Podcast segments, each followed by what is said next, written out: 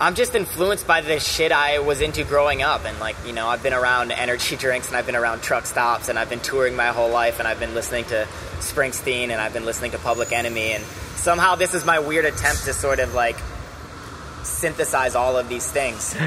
Um, here I am.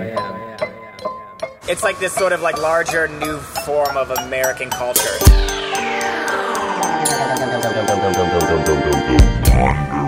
I'm just trying to create my own universe. It's really weird because I'm not really speaking to you in front of me, but I have to think of you as in front of me because if I don't, then I won't be able to speak to you. How you doing? It's pop culture at its essence.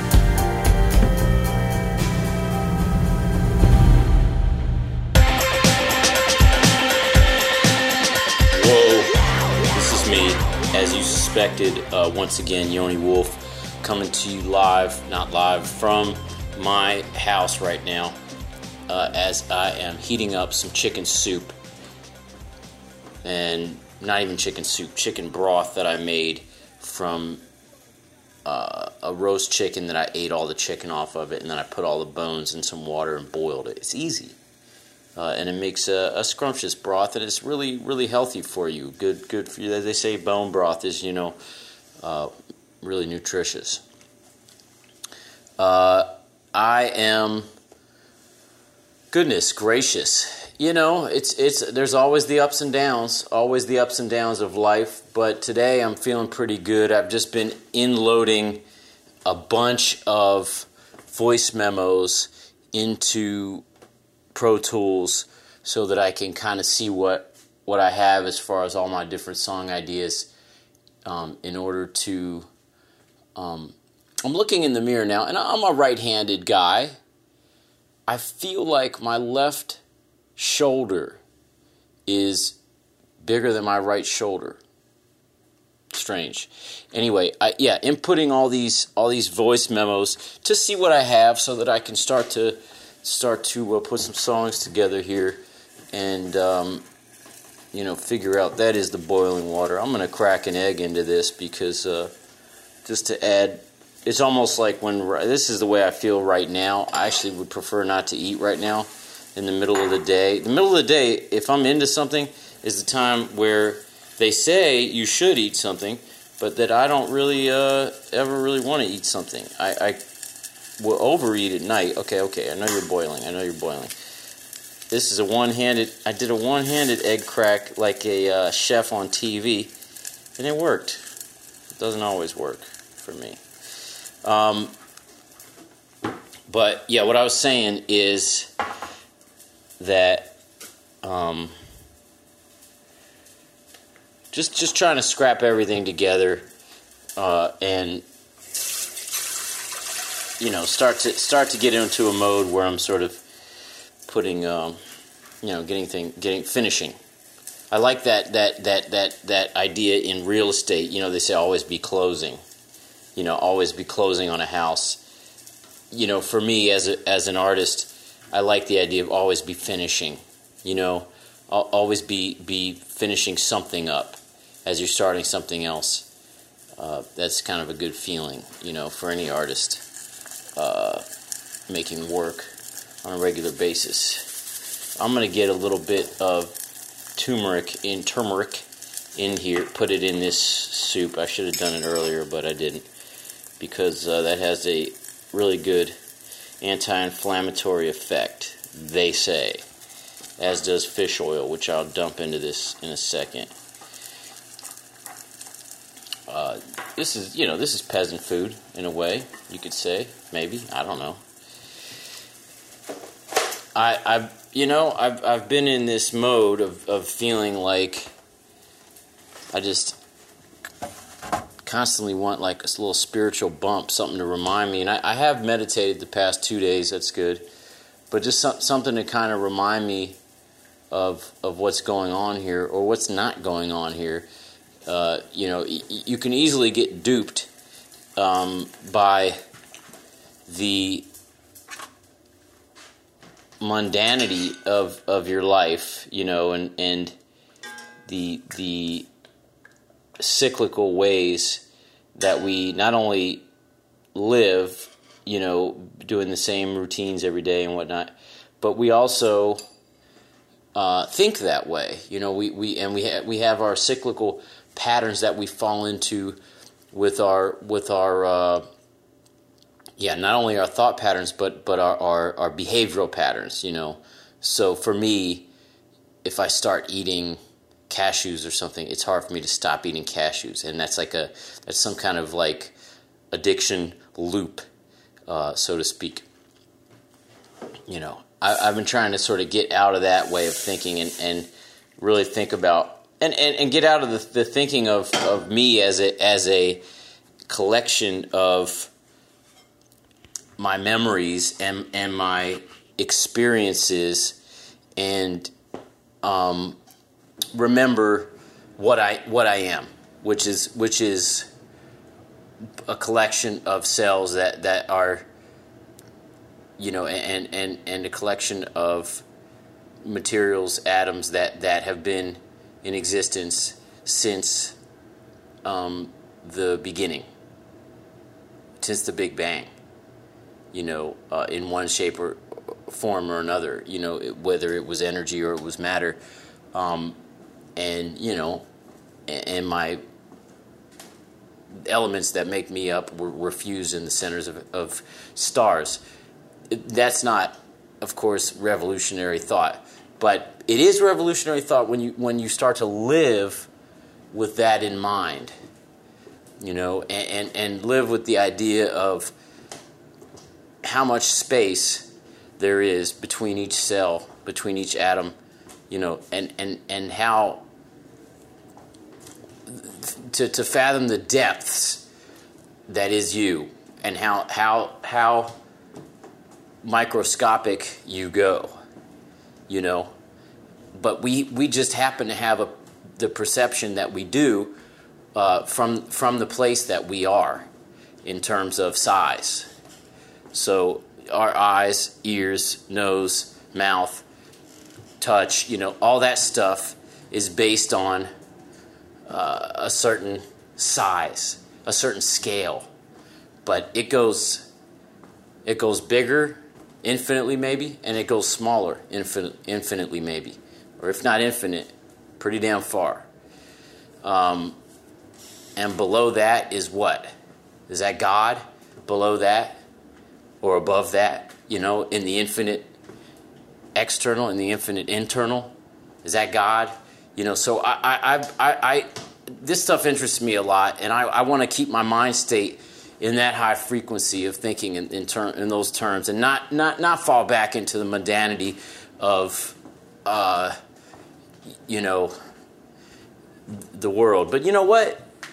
If you're in tune with the mundanity and, and aware of what it is you're doing in the context of that larger picture or smaller picture, if you want to talk about the, the infinitesimal tininess, um, then it becomes profound as well.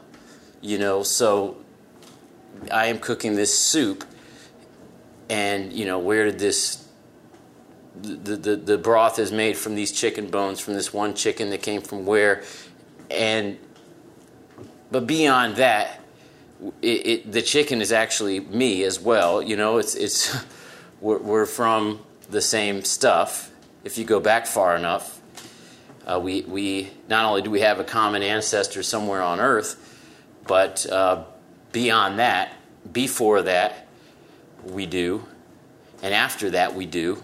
You know, I'll go back into they say into dirt, but I don't even think in terms of that. I, I, you know, I think that's that's of course that happens, but I think it's more of an energy going back uh, into the whole.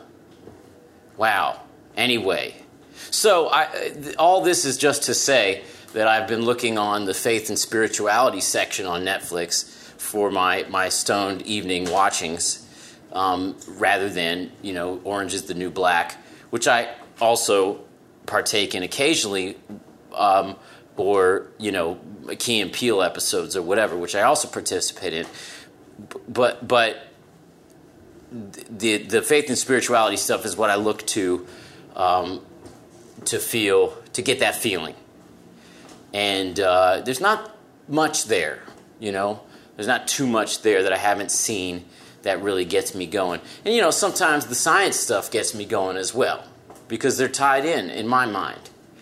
Um, and you know, that's problematic for some scientists and that's problematic for some uh, religious folks. But for me, that's sort of they give me that same feeling in a way when it's done right. And there's a, some of them that do. So I, I watch, watch, some Bible stuff. You know, I keep an open mind, and, and uh, I, you know, I grew up steeped in the religious world and the in, messianic Judaism and believing a certain thing about about uh, Jesus. We call it Yeshua, and uh, and you know heaven and hell and the end times and and and goodness and righteousness versus you know wickedness and evil, God versus the devil.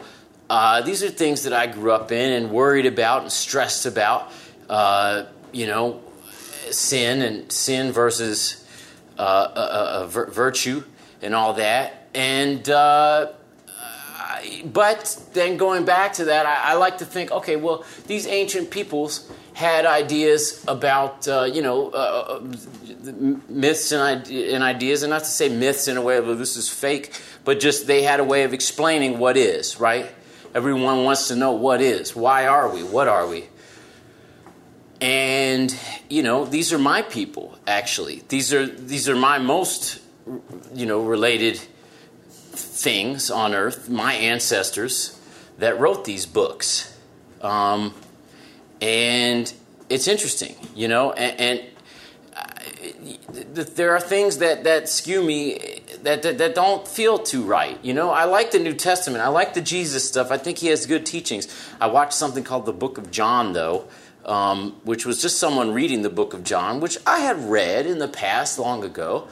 Uh, but I, you know, I, you skim it, you don't really think about it. But listening to a guy, you know, and I'm more of a more of an auditory learner. Listening to the guy read it, and then they had like reenactments on the screen, which I, I am happy to to um, to say we're, we're, we're pretty pretty dark people. They looked Mediterranean enough to be ancient Hebrews, uh, as opposed to like I watched some of the Bible, the miniseries, and it's all the. It looks like Game of Thrones. You know, it's like not necessarily Targaryens in there, but definitely some Lannister types and lots of Baratheon types, or, or you know, or Stark types uh, in there. But but definitely definitely you know on the sort of British Isles swing of things.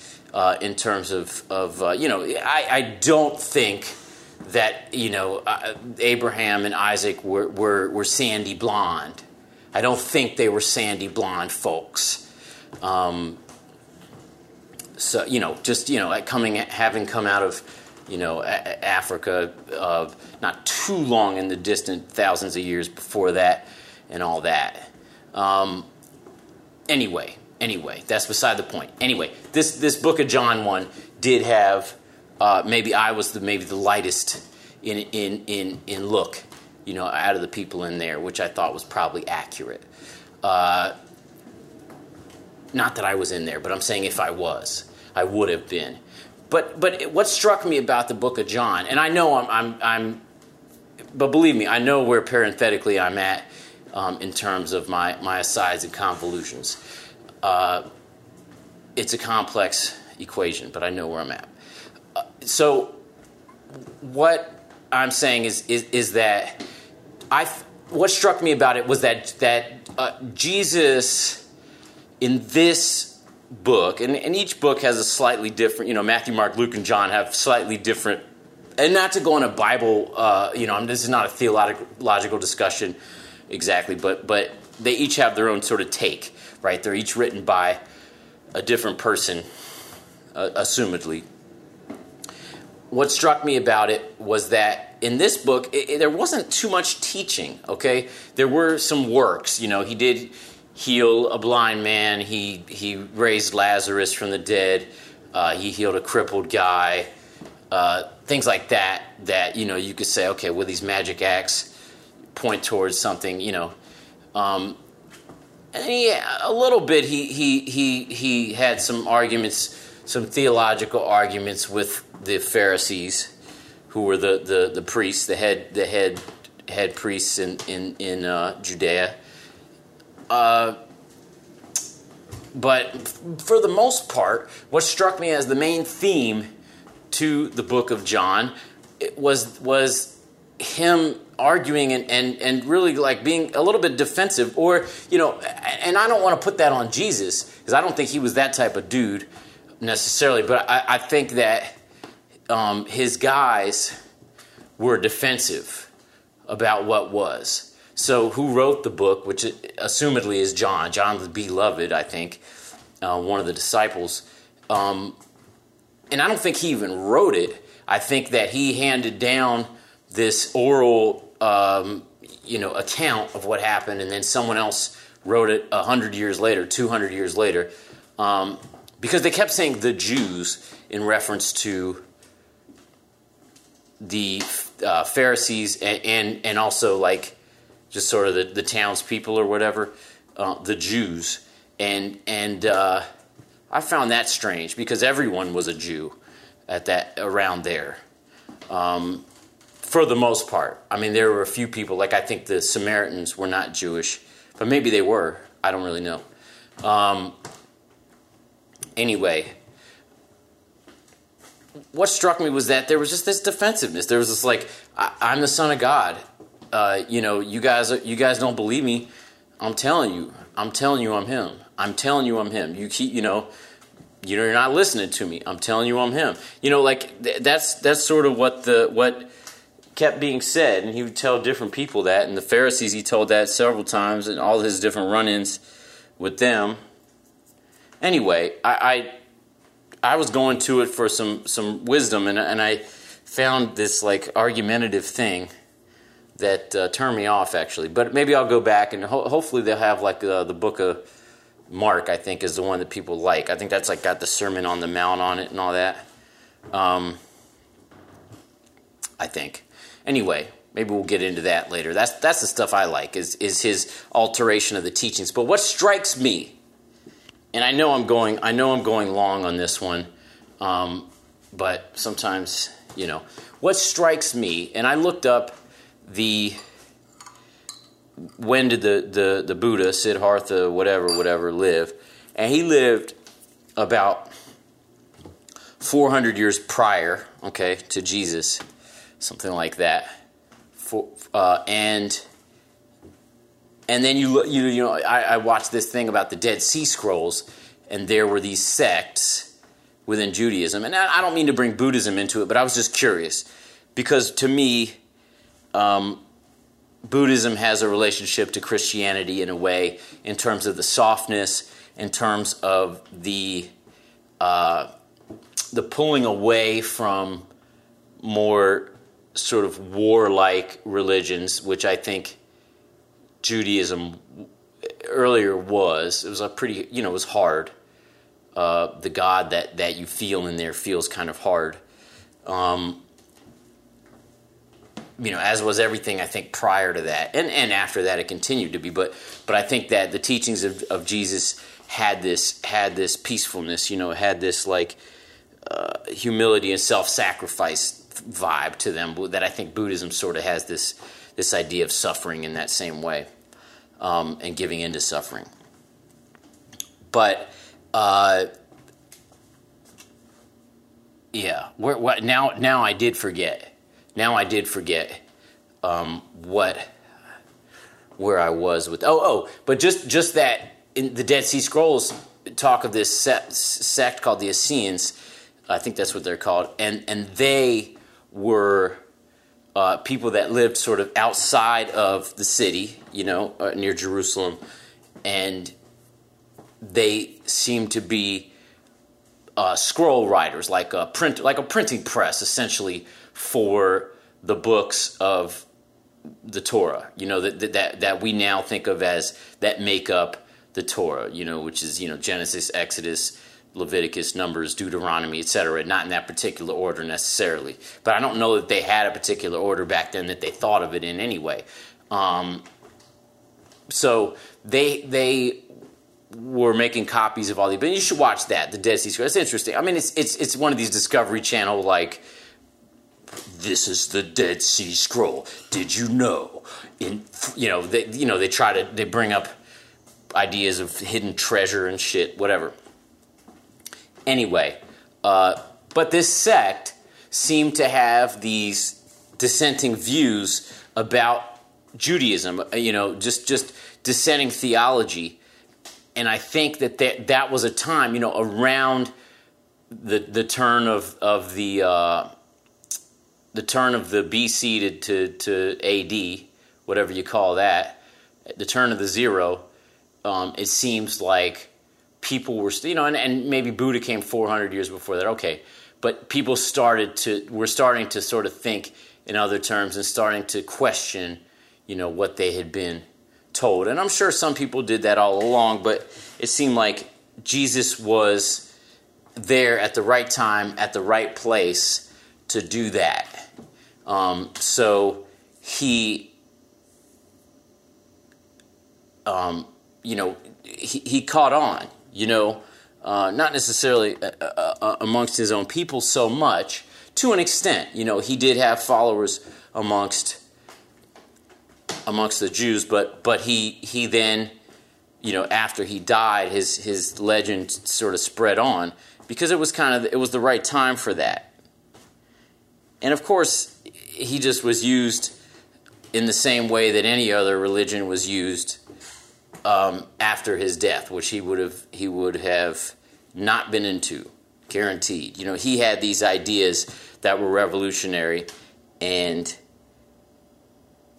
he was put into the same, um, you know, the same the same like machine reasons for war that that every other you know reasons for for for maintaining power et cetera et cetera that any other religion or um, you know idea had had had previous to that in many ways. Uh, you know but also what struck me in watching that that uh, book of john or you know and thinking about that is i think that and and they suggested that possibly jesus has studied with these essenes. Who knows? There's no proof for that. But that said i, I believe that there were probably these these cults so to speak of people that were sort of thinking different thoughts at that time so i think he probably grew out of one of those um, they say they don't have much information about jesus from when he was like 12 until he was till he kind of blew up a little later um, in his maybe early 20s or even later than that um, so because it seemed like the book of John took place really it was only like three years. If you go Passover to Passover to Passover, uh, so he would have been thirty or something when when really when he started um, gaining traction. It sounded like, uh, but basically that he he probably was studying because he seemed to know the Bible really well. And okay, you you can say that well he's the son of God. He just he was born with that knowledge. I personally, you know, I don't. I believe that he, of course, was tapped in. I believe that he was tapped in to to the spiritual realm. Um, you know, in the same way that the Buddha was um, was tapped into that. But I, I don't necessarily believe that that you know I don't know how, what to think about the, the all the all the other the magic stuff. You know.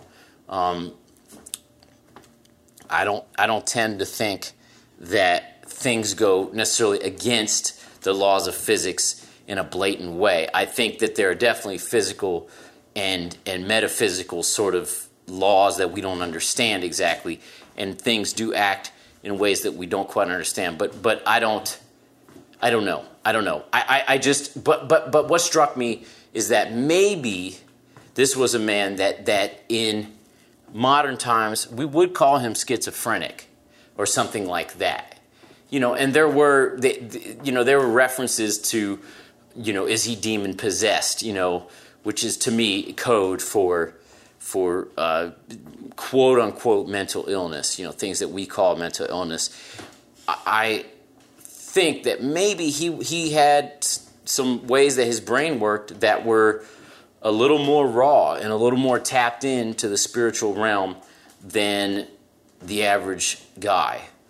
Um, and I also think that he had, you know, he he had he he he he went all the way. Obviously, he went all the way to the cross, right? I mean, that's knowingly he did that, you know, because he he he believed it himself wholeheartedly.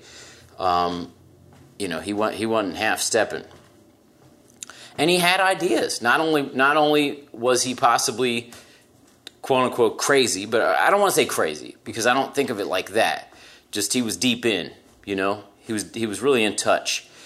Um, but not only that, but he was he he was a scholar of of the Bible, and he had new ideas. He had differing ideas, which I think is awesome. I'm not telling you anything you don't know if you grew up Christian or or or, or studying this stuff.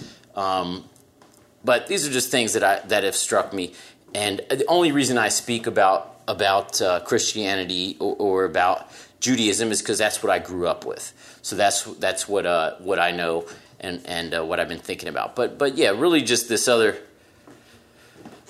sort of uh, more metaphysical stuff is what I like to keep my my uh, eye on. Anyway, all right. Look, Jesus gracious, oh me. Uh, sorry for talking so long about this stuff, but it is stuff that I'm thinking about. My guest today is Juiceboxxx. Juiceboxxx is a guy who I met on email. I guess I met him in person a couple times, um, just at a couple different concerts of mine, I guess. Uh, and he is a friend of my friend Andre Highland.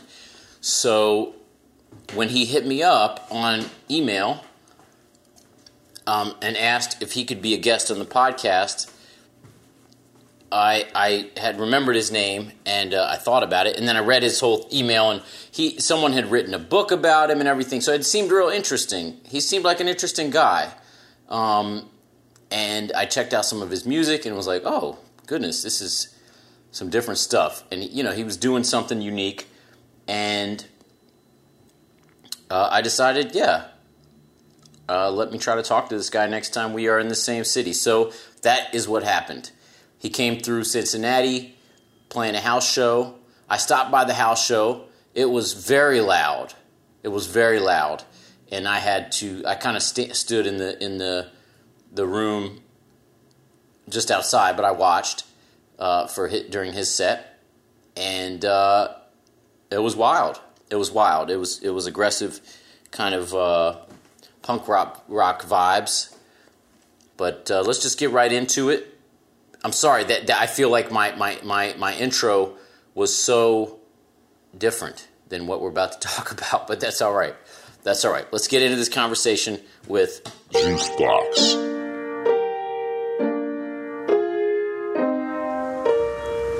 What's happening? No, that's all right. Juiceboxxx. What's How going on, man? Good, good, good. How are you? Meeting with me. I'm okay. Yeah, we're, well, let's go back here to this little back uh, alley. You, Yeah. you already got coffee. Yeah. Um. I mean, we could sit in the park. Or Yeah. Let's go to the park, maybe. I mean, I think I've had one too many. Like I said, one too many blows to the head. I you got love a nasty little gash on your head. Yeah, that was from Sunday night in Cleveland. You got stitches? No. No, just just just it is. I mean, I is. yeah. I mean, I think it will be okay. Maybe My- I hit. fine. I hit. My head hit my guitar player's headstock, okay. and it was just. It wasn't the first time I've bled on stage, but it was the most amount of blood ever. That's a, that's like it was like it looked like a, a black metal record cover or something. It was just like well, that's that's perfect for for for the the drama, right? Bring more drama to the situation. yeah, especially since it was like this punk bar in Cleveland, and there's like ten people there on a Sunday night. You know, it's Yeah. just like um, Right. pretty bleak experience Yeah. overall, but it's good. It's fine. Um. Okay. Well, I'm sitting here with Juiceboxxx. I think your name is Ryan Sure. or something. It doesn't It matter. doesn't really matter. Someone, it doesn't matter. Someone told me your name at one point, but it, I'm just for all intents and purposes, it's Juiceboxxx. Yeah, for now, that's or, all you need to know. or really. JB. Yeah, JB. Um, let me preface this by saying this: I don't know too much about you. That's fine. Okay, I've been, I've been hit up by many people saying you should put me on your podcast. Blah, Yeah. blah blah. I'm I'm I do this or that, and uh, you know I, I ignore most of them. Uh, with yours, this is the first time that I have said yes because you, in your email you sent a link and, and like someone wrote a book about you and uh, you know in like the the the, the quotes about the book it, the people that were quoted were like Chuck Klosterman, Lena Dunham, Yeah. somebody else. I don't remember. So I was like, okay, this is interesting. What is this all about? So I delved a little bit deeper, and then then I realized well, we had met a couple times. Yeah, very fleetingly. Yeah, and and that your friends or you know my friend Andre anyway. Yeah, we and- we made a music video together. that's right. I Yeah, saw yeah, that. Yeah, yeah, yeah. Andre showed me that um, just a few weeks ago, actually, when he was in town. Um, but I'm very, I'm very interested and curious about you. You know, once I started to look into you, I was like, okay, yeah, I, I should talk to this guy. And I asked Andre about you, and, and he was like, oh yeah, you should talk to him for sure. So, so we're here now, um, and I, I, you know, I've listened to a few things, what I could find um, on the internet, and I, di- I was at your show last night, and um, this is all very long, whatever, Yeah, yeah, to, yeah. Just, to just explain my, my experience Sure. with you. I looked for a Wikipedia or something. No I, don't, I Wikipedia. didn't see that. No, it's very. You know, I try to keep things kind of mysterious. Yeah. Um, but there's that said, there's a decent amount of press about you because probably because of the book. The book, and you know, over the course of my career, I've kind of had little like spurts and stops of Yeah. like success, and I've had a decent amount of accomplishments, but they're always really kind of there. It's never like a linear progression with me. It's always like I'll do something for a while, then I'll kind of retreat from that and start something else, all under the same name. But I just move through these communities in a really weird way. I think. Interesting. What? Why? Why do you think you do that? Well, I I'm just such a fan and I like playing punk shows and I like playing rap shows and electronic shows, but I've never felt like I belong to one given thing. And that's sort of made my career a little confusing or hard, a little bit harder for myself, I think, maybe. Yeah. Because there I have found success in certain moments making like dance records and then kind of turning my back on making dance records and then making more re- So what I'm trying to say is that it's been a just a pretty atypical career path for me. Yeah. Which is to say, like, I will never try to argue that, like, I've been a successful musician, but I have, a, like, a, stacked up a weird, idiosyncratic list of accomplishments, I guess I could say. S- such as what? Like what? I mean, like, I've toured Japan four times, I've Yeah. toured Europe a bunch. I actually almost want, we had the same booking agent in Europe for a while, headquarter. Oh, yeah. And I almost once opened a show for you in Germany, but you were, I don't know if you were sick or somebody from your band was sick. Probably me. But you canceled a gig. And, Okay. And then it was at this like kind of big club, of course, because you were headlining and we were opening, and they're just like, "Well, do you want to still play the show?" So I played in this like big club for like 15 people who were like, "Oh, I guess we're watch the opener." at, the. Uh, I can't even remember what's. It was what- some mid-sized German city. I oh, it wasn't in Berlin. Okay. like, like it was. I can't remember Yeah. Nuremberg or all right, something. yeah. You know, it was it was a while ago. It was maybe 2008, 2009. sounds like 2008 to me. Yeah, 2008. Then we'll say go with that. So yeah, either way, I've canceling shows. Yeah. I've toured a bunch. I toured with Public Enemy once. Okay. And uh, you know, I put out records on a bunch of weirder underground, How did the Public labels. Enemy thing come about? Well, I made a mixtape, like a rap style mixtape, and uh, it, that kind of circulated around certain parts of the internet. And their booking agent just like thought it would be a weird thing for me to go on tour with him. Okay. And that was such obviously a, that was the experience that made me. Before that, it was just me with an iPod playing mostly smaller shows. But after that, that's sort of when I got the idea to assemble a backing band Yeah. because Public Enemy did it, and for a long time I just didn't think backing bands could work with hip hop, but they kind of changed my mind on that matter. And also, it, I was like, oh yeah, duh, like I'm a punk performer, I should have a band.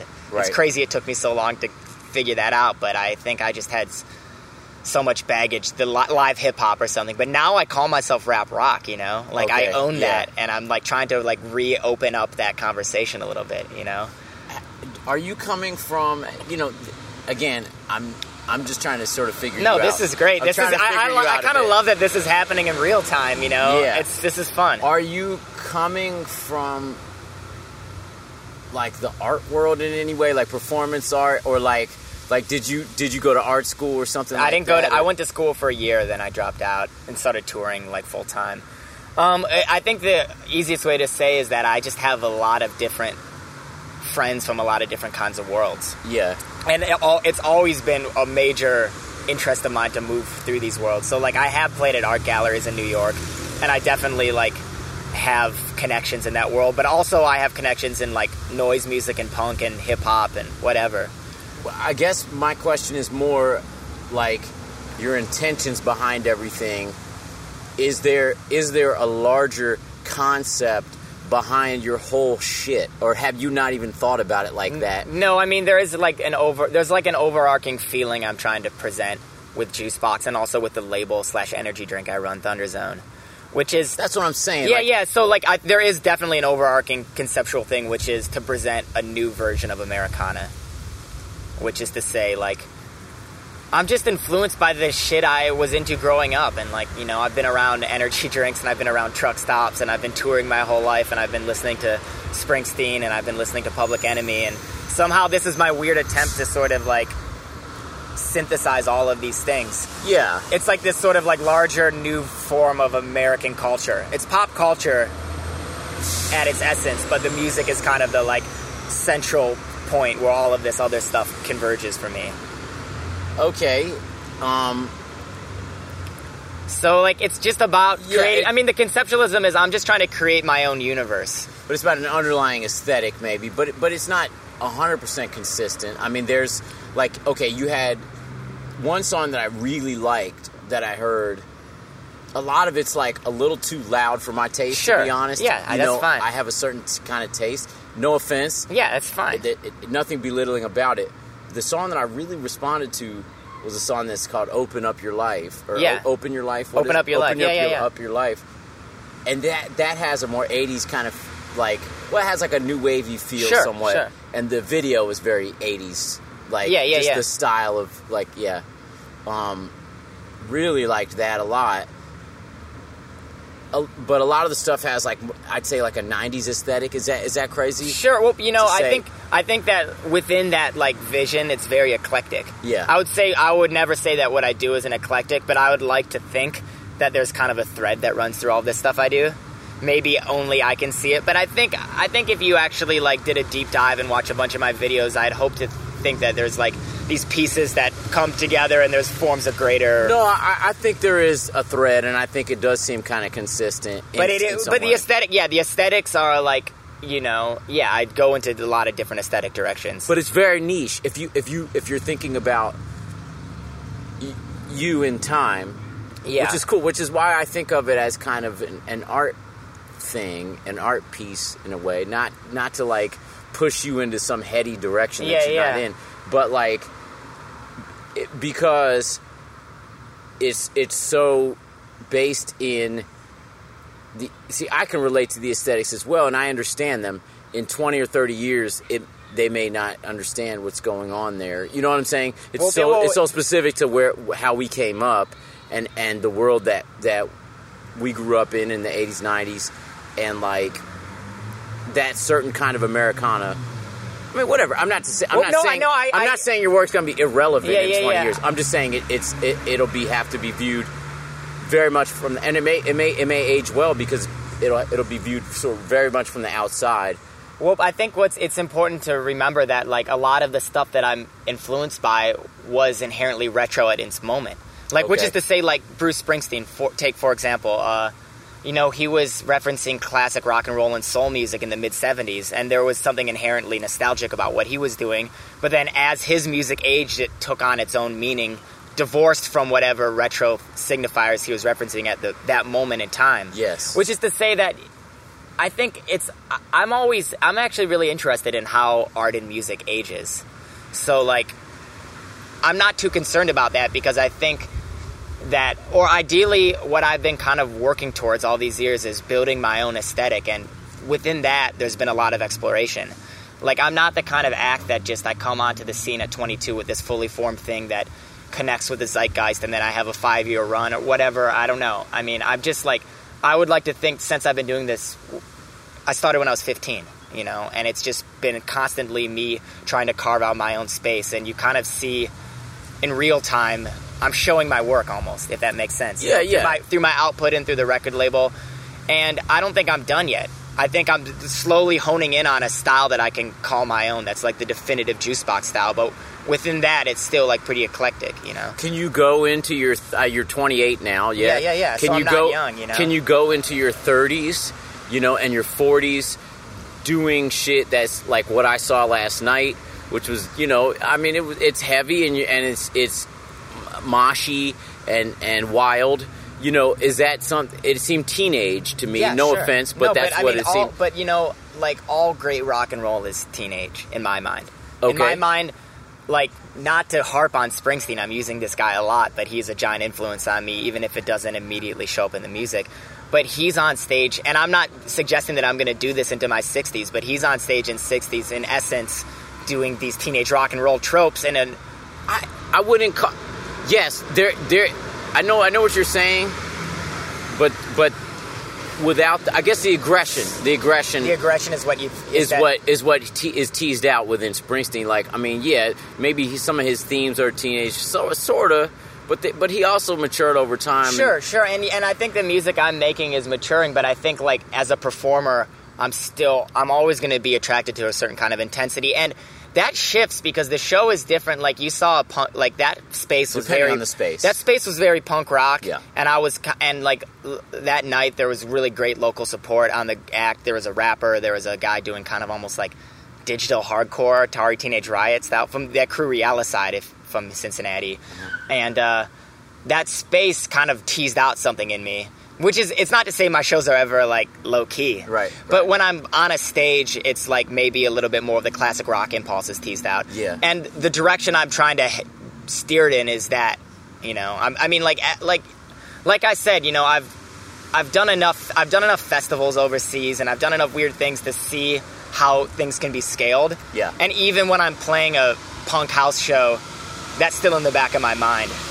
That like the ultimate goal is like I think Juiceboxxx can exist in that world, but it could also exist in front of a lot more people. I mean, like Open Up Your Life, that song was written not for punk houses, you know what I mean? Yeah. That song was written for bigger spaces, Yeah. even if it's just in my head. Yeah. But yeah, sure. I mean, the shows are aggressive and they're really intense.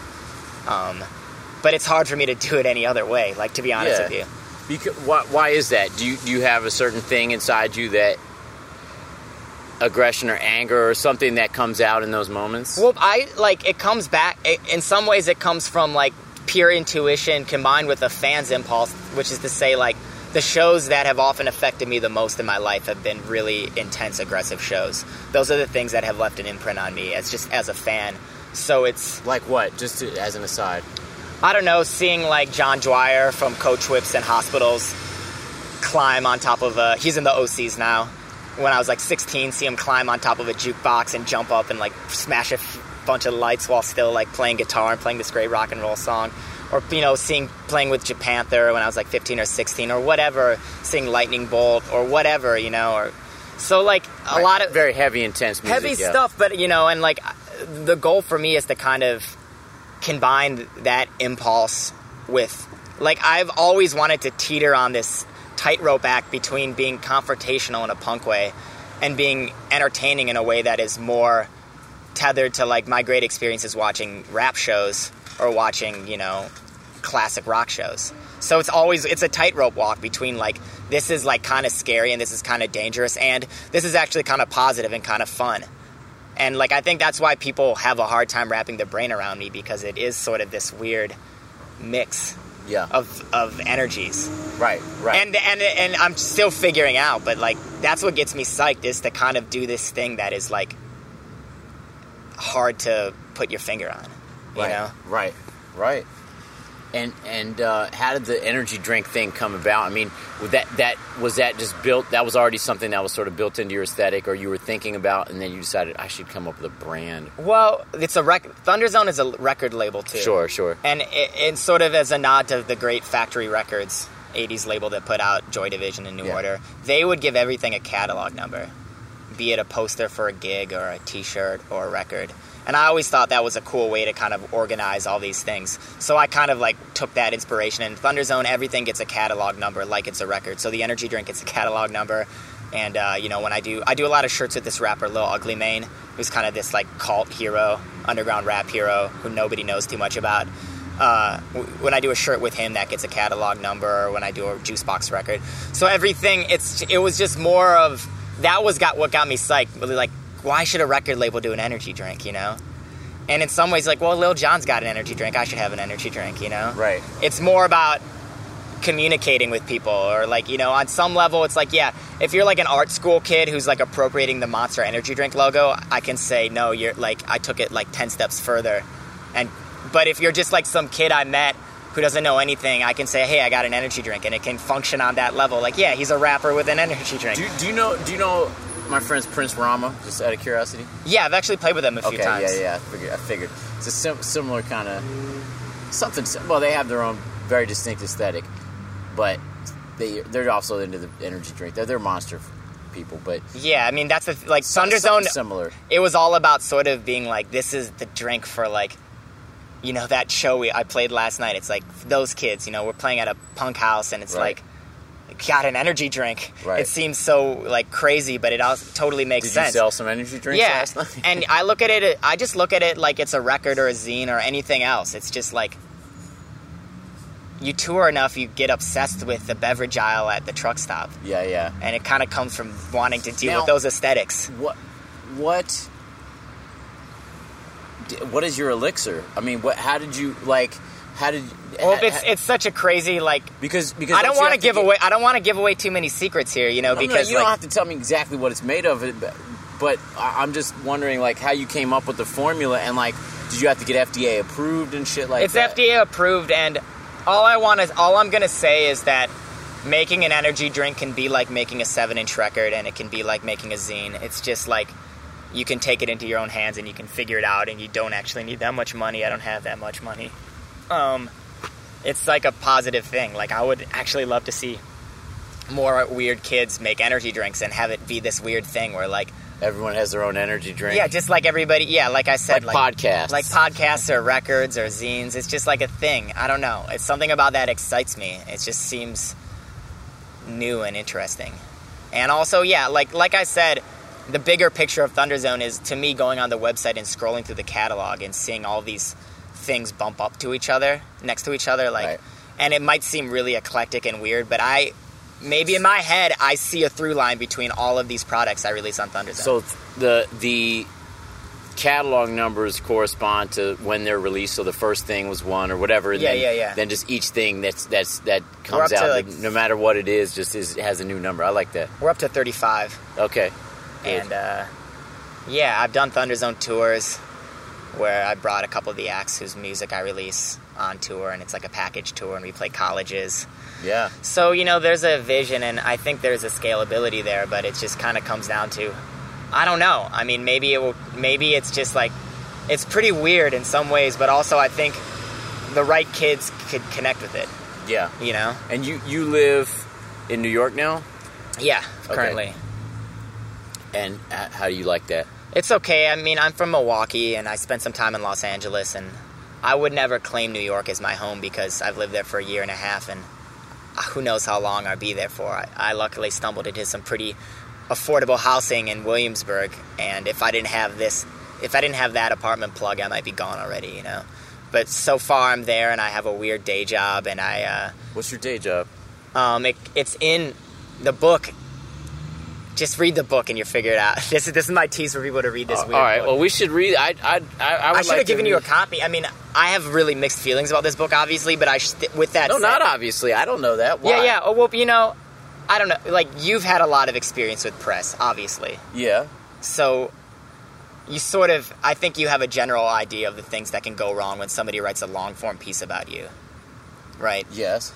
and the kind of misunderstandings that might happen. And I just think this is an exaggerated version of that, meaning it's a 200 page book. Did he interview you a lot? Yeah, we did like maybe uh, 20, 15, 20 hours of interviews. It's not that much. No, it's not. And he didn't interview. He didn't interview any of my friends or any of my contemporaries or any of my family. The book is very much about one man's read of me, which is to say, it's kind of divorced from the larger cultural context that I Yeah. might. It's one man who maybe doesn't know that much about music. I see. It's a subjective. uh, It's ve- well, it's very much creative nonfiction, contemporary. It's about him as much it- as it is about me. right. definitely. Right. I got you.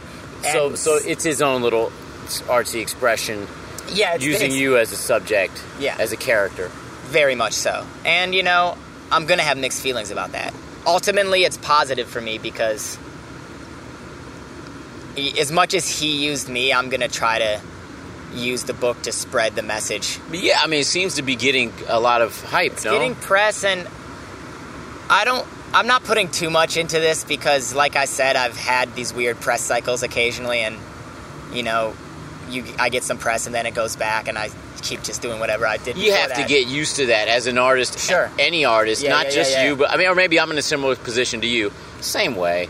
Yeah. There's there's these times of hype and and and and general adoration, and then and then everything recedes back into the distance. And mine is probably a micro version of what might happen to you or people on a slightly different level, but uh, it's still the same idea where you can't really put too many hopes and dreams into any of this.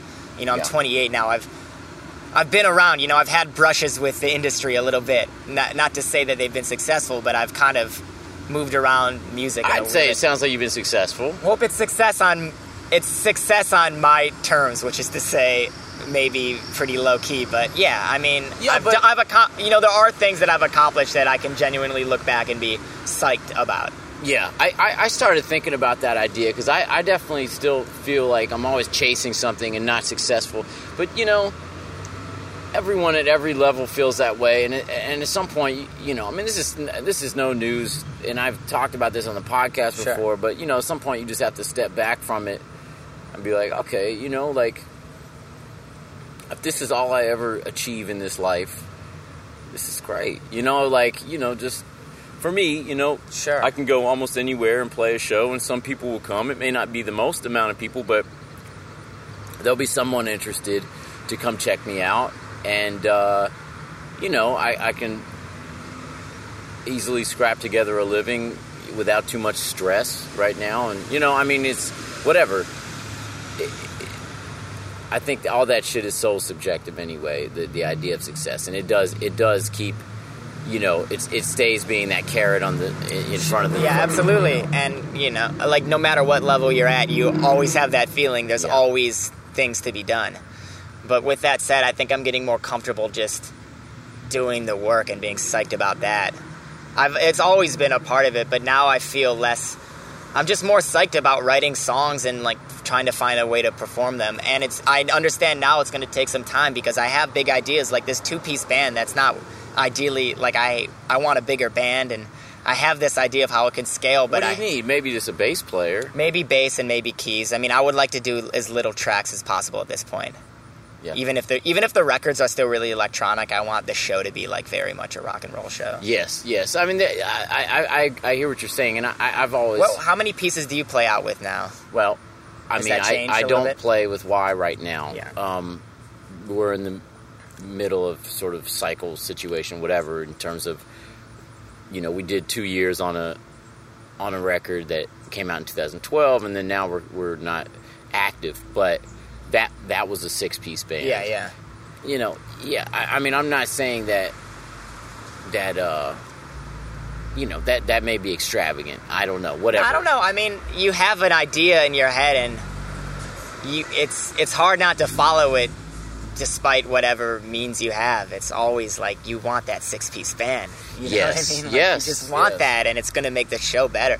Like people still to this day are like, man, JB, you got to go back to playing solo. Like, because back, you know, I could. There's probably a lot of opportunities I leave on the table now because I can't.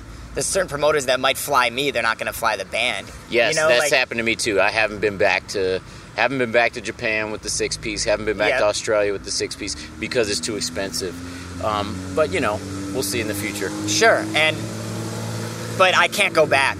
I just can't go back to. I mean, if I went back to playing solo, it might have to be its own a new project or something, because the band it's it, it's able to articulate a feeling that I've wanted to throw into the world for a long time. But there, but there is something, you know, and I, I've been going out solo under my own name Yeah. um, recently, and as a supplement, you know, I could call it why. Yeah, I don't because of that. I guess what you're saying, in a way.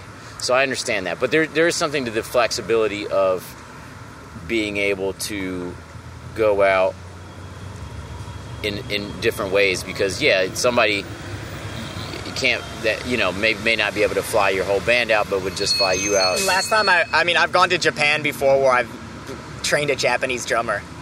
Like oh, that's to the play next for level. the shows. Yeah, yeah. like where my guitar. I have a band in every region. Yeah, and I do. I have a band in LA. That and I have a. I've worked with a lot of different people, and yeah, that's sort of where it's headed. But it's also when you really lock in with two guys, that's like what you want to do every Right. time. And then some of the other shows feel different. Yeah, yeah, yeah. But whatever. That's maybe maybe that's just in my head, and that like I need to remember that there's a certain This feeling. is really a Yeah, he really loves this. you Gash. How sick would it be if during this podcast I got stung in my like in the in the gash. in the gash by this bee? Then it would be like what are you supposed to do with this bee? I mean, he, I think it's probably like all of the sweat that's accumulated. is it a sweat bee? This is a sweat bee, I think, and Oh my god, you guys can't even I'm under- allergic to bees, so I'm like scared You guys it, can't even wanna- understand the drama that's unfolding he's right, now. Okay, he's gone. gone. Wow, this is real time podcasting, you know. Yeah, yeah. Um, so okay, So yeah, I don't know. What do you want to talk about? It was so Well- we, we've been going pretty good for a while. so you you you've um, I, I saw on your website that you you're releasing some videos, some like Doug Pound's Yeah, yeah, yeah. early catalog, I guess, Yeah. of like the early shit maybe he did when he was in high school or just out of high school when he was in that, yeah, yeah. working for that uh, public access show or whatever.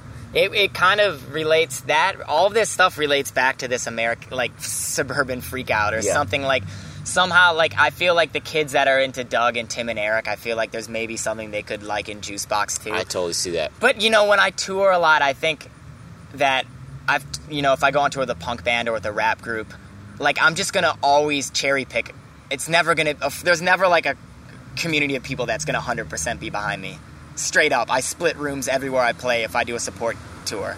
Like I split a punk room, I split a rap room, Yeah. and that's just like how it is. So like when it comes to the Thunder Zone, it's like well, it's all of these people that I like. Like I, if there's like ten punk bands, there might be one that I really love, and the rest of them I just think are like generic. Yeah. There's that B again, He's back, man. dude. Maybe we should get up. Yeah, let's let's let's move. maybe that's the maybe that's the vibe of this podcast is moving around a little yeah. bit. It's fine. No problems. But yeah, it's sort of like, you know, I just like I'm divisive. You Yeah. know, everything I've done in some way has been divisive, and I'm I've come to terms desire with that? Do you desire? I don't. I have like real populist tendencies. You know, I love pop music, and I love uh, I love very mainstream stuff as in, as well as very niche stuff. But you know that what you're doing is is defiant in some way, no? yeah, totally. And it's it's that there's like And it's it- difficult. there's that push and pull between like knowing what I'm doing is inherently confrontational. Even calling my music rap rock is like aesthetically confrontational on some level. Now here's a question. Yeah. Because, like I said, I, I believe that you come from a more conscious place, whether you'll say it or not. I, I don't. I mean, I'm not saying you're a kid that went to art school and this this is all a put on, but you're you're aware of, you know, you you you have an artistic tendency. You're aware of the aesthetic behind things. Yeah. That sort of stuff. What if? I mean, have you? And you must have considered this. What about opening for? For what about getting into the, like the ICP scene? Oh, or I've thought you know about it. You know, well, I you know I've and I've They'd I've love you. Actually, I think their fans would genuinely love you. I would be so into it, and in a way, like what ICP has built as a movement is an influence. Uh, on yes, Thunder yes. I mean, that shit is awesome. Actually, what they they're like really smart and Yeah. and have done something that is extremely successful financially and otherwise. And I, you know, I think uh, It's like they've built their entire this world that people can get lost in. they're not reliant on. They don't have to worry about what a Pitchfork review Yeah, does totally. or or or what uh, you know what what anybody thinks about their records because they have this built-in huge audience. And therein lies like you know, with Thunder Zone, it's like, yeah, that's an influence, but so is Factory Records, this post British post punk label. So it's like trying to sort all of these things out. Yeah. Because I have just such a wide body of things that excite me that Yes. I that I'm inspired by. So it's like, I don't think there's that. Not to like, you know, toot my own horn, but I just don't think there's that many people in culture that are inspired by Factory Records and Psychopathic Records. You know, it puts me in a very unique you- position. I think you have a unique. Uh, you have a unique. That's what I was saying. You have a very niche um, aesthetic that that uh, th- there aren't too many. You know, it's it's it's it's generation specific and and it's like it's time and place specific. You know what I'm Yeah, saying? and I, but and like I think that's true, but I would hope that the show when I play just the intensity and the physicality of the show, like even if for 20 minutes, can transcend all of this other stuff. That's Oh, the goal. Absolutely. You know, that's Look, the goal. Is absolutely. I think. I'm sorry. Go ahead. No, but yeah, I mean, the, I think you're absolutely right um, about you know sort of the parameters I'm working within. Yeah, let's I think we're too loud to be but, sitting uh, there. but yeah, like like I mean, that's the goal is that there's all this culture and all these references, but then like that all flies out the window. I want to be able to hit you with the music and the performance in a way that is fully visceral, Right. And you don't have to think about it. You don't have to like, you don't have to really know uh, know the references, or you don't have to like be deep into it. You can appreciate just like how I play. Well, I mean, I mean, yeah, I would definitely say, like I said, it's not necessarily my first.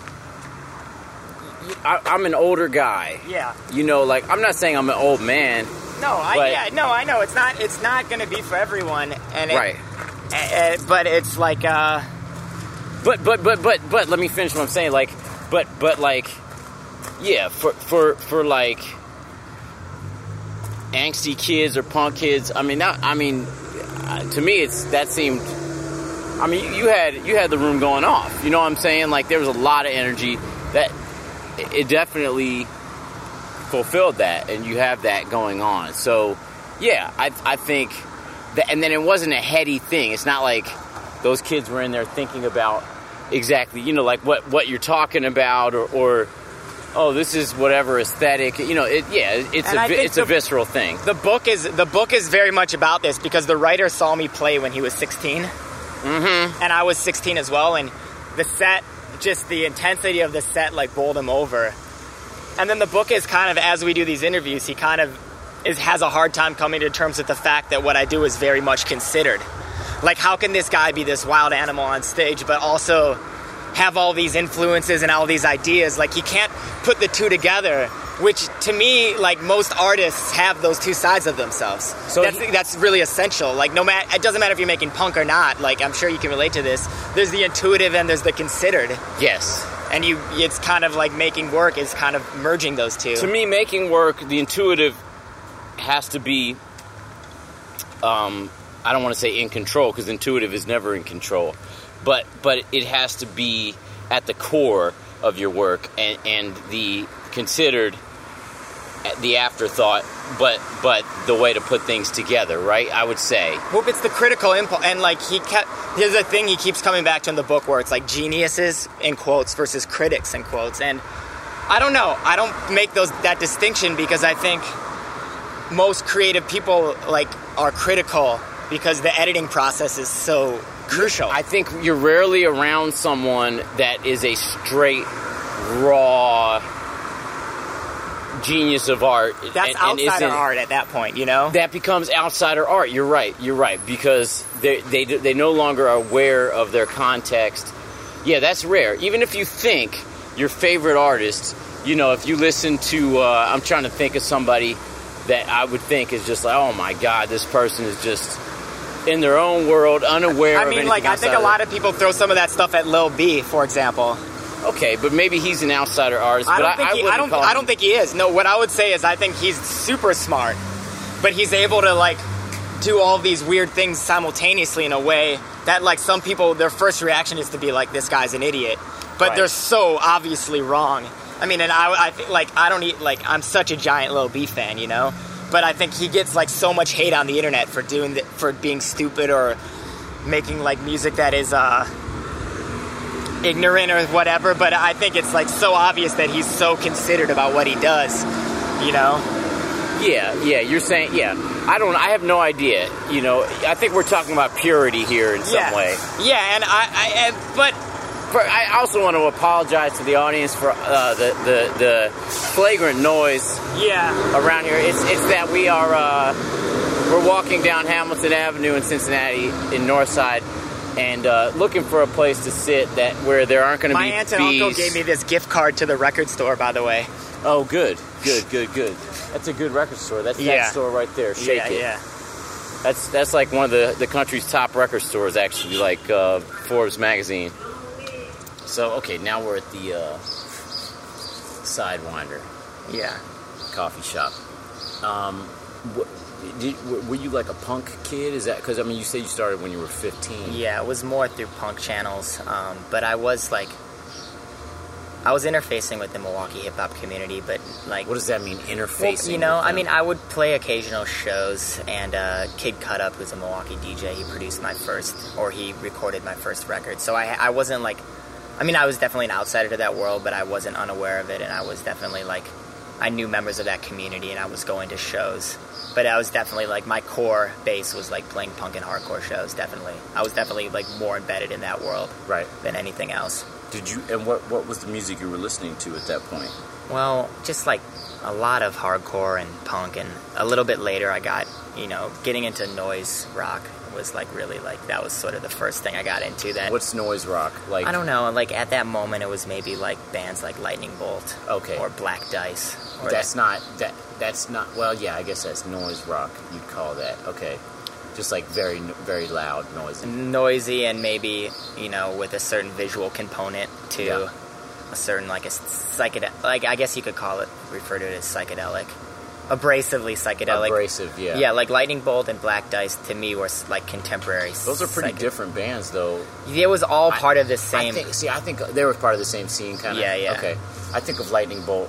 Whatever. This is my ignorance, but uh, as being more um, coming from hardcore, and I think Sure. of Black Dice as coming more from electronic in a way, maybe. well that, maybe not. that's true uh, they morphed into an electronic band but early black dice is hard is very straight noisy hardcore. Well, it was sort of that. hardcore. It was that thing where it was fast and it was noisy, and like they kind of like dove off that cliff into psych- psychedelic electronic music. Got it. Like it just the music kept on getting faster, and noisier. That it like It just turned into yeah. Then then they yeah a tone. yeah totally. But it all was just. I think it was more of a spirit. Like these bands all kind of had a certain visual sensibility, Yeah. and they made cool weird videos, and that was really exciting to me. And at that time too, I was, I mean, I was listening to rap shows and I was going to rap shows too, like under, you know, something like Atmosphere I saw many times as a 13, Right. 14 year old. Because I'm from Milwaukee, so I mean, that, there was the late night hype. Did you ever go on the late night hype show in Milwaukee? No. It was like an underground rap show that, Okay. you know, would have a lot of people from whatever, the Scribble Jam circuit. Yeah. I was very aware of that stuff and I was a fan of that. But, you know, I didn't have, a lot of those shows were 21 and up and I had more direct access to hardcore and punk. Yeah, So that was Yeah. sort of what I was really more set up for the youth. Yeah, totally. But I was listening to that music and I was buying those records and but then I kind of got into mainstream hip hop when I was like 16. It was like kind of at the same time as I got into this crazy noise music. I Which also was what? What was mainstream hip hop? I was like time? or just like southern rap. Like Okay. I started to get into southern rap and like Baltimore club music and just maybe party music. right. You know, so I was getting into this crazy like party music, but also this like deranged noise stuff simultaneously.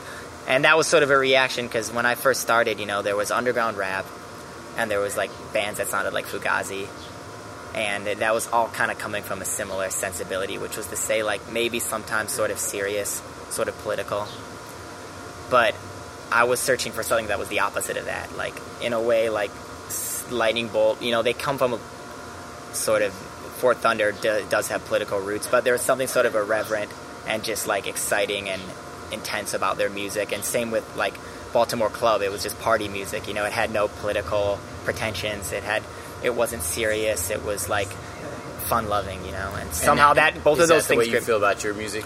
I think it's morphed a lot since then. But I think when I was 16 or 17, I was definitely trying to consciously make music that was like fun and sort of party based in Yes. some ways.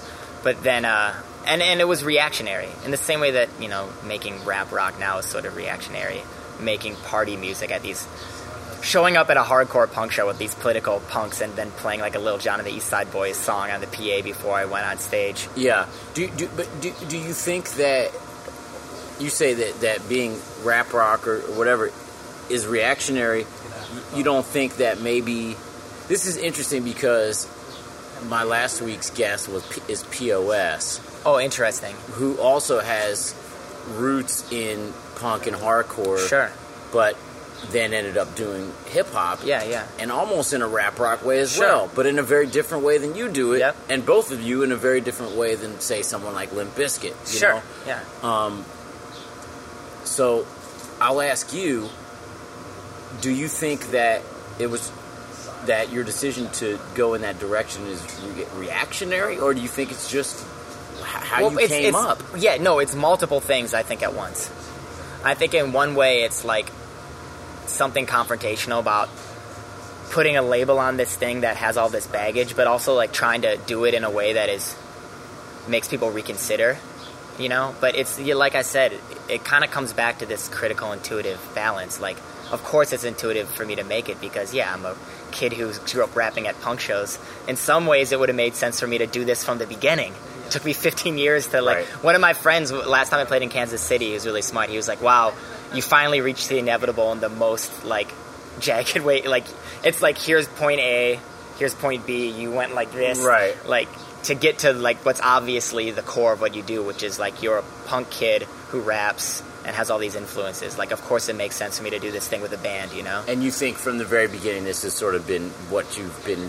Uh, I mean, obviously it has because it happened. What you've been moving towards, but but it, it's I took all these little detours along Yeah. the way, and I think they were necessary for me to take because, like, you know, when I was making dance records, and that was cool because it allowed me to go to Europe and do all sorts of weird stuff, but it also, I honed in on a certain pop songwriting just from making those records. When you say dance records, are we talking like in the in the world of like Dan Deacon and this kind of thing? yeah, I mean Dan's an old friend actually, and we Yeah. played it. We played it. We played some shows in England together around that time, you know. But it was even less.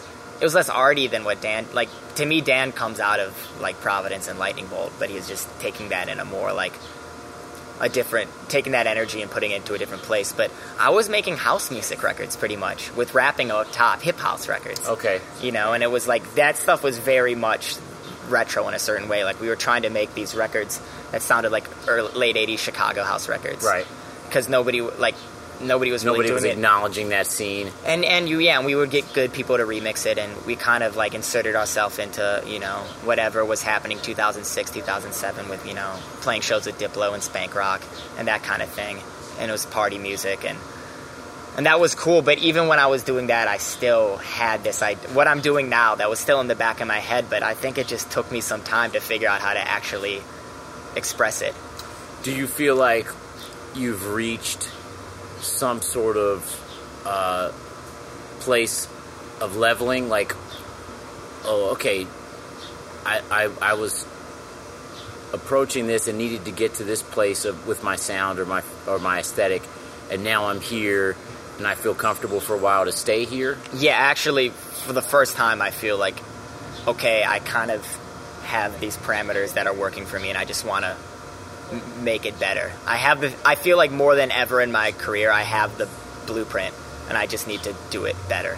What is it about this if it's not like other people's perception? Because it seems like it's not. It seems like if you were if you were going by that, you would have stuck doing house music, and you, Yeah, I mean, I would have been. I would have just probably been like an EDM DJ at this point.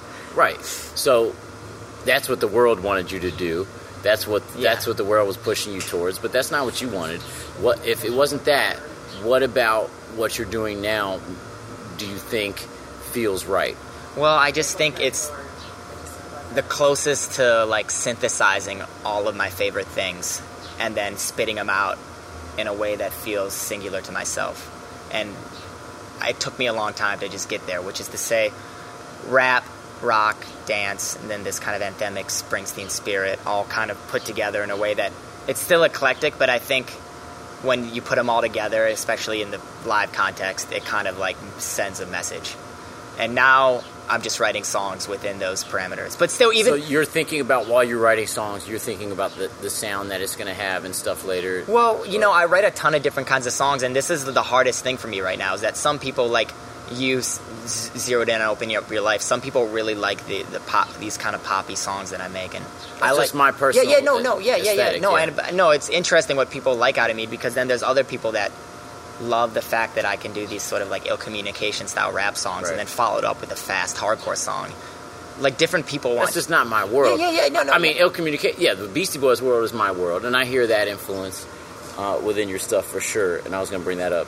Um, No, I mean I'm not saying nobody's wrong to like give Sure, to say this. sure. I'm just it's just makes it because when I'm writing the music, I'm not thinking this, but it goes to the editing process. It's like okay, I have 25 songs. How am I gonna arrange these on record? Am I gonna put 10 poppy songs together and make it just a pop record? Am I gonna do a noisy punk rap record, or am I gonna like put what I think are just the 13 best songs, regardless of genre? on? And you know, and I have the same the same conundrum have- every every time I make a record. that's yeah. interesting. And what, what what's your response usually? I've done different things. Yeah, yeah. Sometimes I've made more eclectic records. Sometimes I've split. You know, like in the case of my, I had two records called Alopecia and Eskimo Snow. In the case of those, that I had, I guess we had 23 songs or something like that. Yeah. And um, yeah, we decided to split it up into two records that sound quite different. Yeah. Uh, so yeah, it just depends. I don't know. Yeah, I mean it's that's this, so that's sort of where I'm at right now is the editing process because I surround myself with a lot of different kinds of people and you know different people give me different advice. Yeah. And I'm open I'm always open to advice, you know. I mean, I'm not gonna, maybe I won't take the advice, but I'm definitely open to feedback. Same here. You know? Yeah. But uh, so yeah, that's sort of where I'm at now. Is I feel like I've zoned in on writing maybe like three or f- at this point three or four different, very generally different kinds of songs, and it's like okay, how am I going to arrange these? So I don't know. Until until I figure that out, I'm just going to keep writing more, you know. And like yeah, uh, I, I'm not quite at that point yet, but I'm about to get to that point at some point. Yeah. where, where I'll have to start deciding what it is that I'm doing. yeah, and that's a it's a you know after this tour's over, I probably won't tour for. I'm not touring as much as I used to, but uh, yeah, after this tour's over, I think I'm just going to get to work at that. And I'm sure I figure I have no choice but to figure out in some way. Yeah. Yeah, Which, I'm sorry, what was your day job again? I forgot already. writing. Writing. Yeah, that's all I'm going to say. Keep it Okay. mysterious. I'm just writing a little bit. You know? Are, are you a pitchfork writer? I do not write for any music magazine. That's all. I'm, that's all I'm gonna say. I Yeah. do not write for any sort of music magazine. Okay. You're Yeah. very secretive. You, you, you keep. Well, like, you s- know- you stay cloaked. People, people don't need to. You know, people can figure it out. People can do the deep. This for the, every, the the deep heads can do the deep Google searches. You know. Sure, sure. You know, that's what I used to do when I was a kid. If I wanted to figure some shit out. Yeah, yeah. Well, Dogpile. Maybe it was on Dogpile back then, or just I don't know what that is. We'll find you though. Yeah, that Dogpile was a kind of right before Google. Dogpile was the go-to search engine for a Got very it. short amount of time. I mean, maybe some people skipped over it. Got it. A lot of people went straight from Yahoo to Google. Me, I did some time on Dogpile myself. Okay. Just DP. respected dog, dog. Shout out to Dogpile. Pretty good search All engine. right. That's a good. That'd be a good uh, band name as well. Dogpile. yeah, that would be. a I'm sure it already band. is a band name. There's, Punk band, yeah. there's 15 bands called Dog. There's 15 Exactly. bands in Cincinnati called Dogpile. Exactly, exactly. Um, how do you, how do you find Cincinnati? Do you like a good yeah. scene here? Well, you know, I've been coming here two, once or twice a year since I was a kid because I have family here. right. So you were So saying I'm- that. Why, why is your family here? I don't know. I mean, Okay. they just ended up here. I think well, my aunt and uncle moved here, and I think my grandfather and grandmother followed. And uh, yeah, you know, my my aunt and uncle they live in College Hill, a great, and really nice house. Just right up there. the road. You Yeah. stayed there last night. Yeah, it's great. We all had uh, nice sleeping quarters. It was like better than a hotel, you know. Yeah. I really appreciate, you know, that's that's a reason to come to Cincinnati on every tour. Yeah, that's much. that's something that feels good on the. Yeah. But the community, that show, the commu- this, those kids are. It's really positive, I think, because like Willie and I were talking, like a lot of cities, you know, either you show up and you play the punk show or you play the rap show, and this was like a really weird mix of kids last night. There was some punks and there were some hip hop kids and some people that were maybe more into certain forms of electronic music and they're all kind of coexisting, and it was really positive and cool. So that was great. And this this crew Realicide that I don't know if they still use that term anymore. This guy Robert Inhuman, and I think they've had, did their part in fostering this community. And Realicide sort of are like Atari Teenage Riot or something. In the most general sense, which is to say, they tour Europe and they play these like gabber squat shows, and it's kind of punk. But and they're from here. they're from here, and it's like breakcore. It's like name a lot. breakcore sort of. aggressive. And Robert Inhuman's new project, Decide Today, which is a great name too. Aside today. Decide Today. Decide today. It's a really good punk name, I think. That is good. Yeah, more, more of a hardcore name. totally more of hardcore. like A, yeah. Youth of Today style. Fu- Fugazi era. Yeah. and he played and it was great. It was like kind of fast, uh, like a lot drum punk, but with drum machines and samples, Got almost like industrial, like Ministry maybe, but with positive, very political lyrics. Okay. and it's cool. I mean, he's just he's a great performer. What what makes you not political, or, or why did you ne- why were you never interested in that?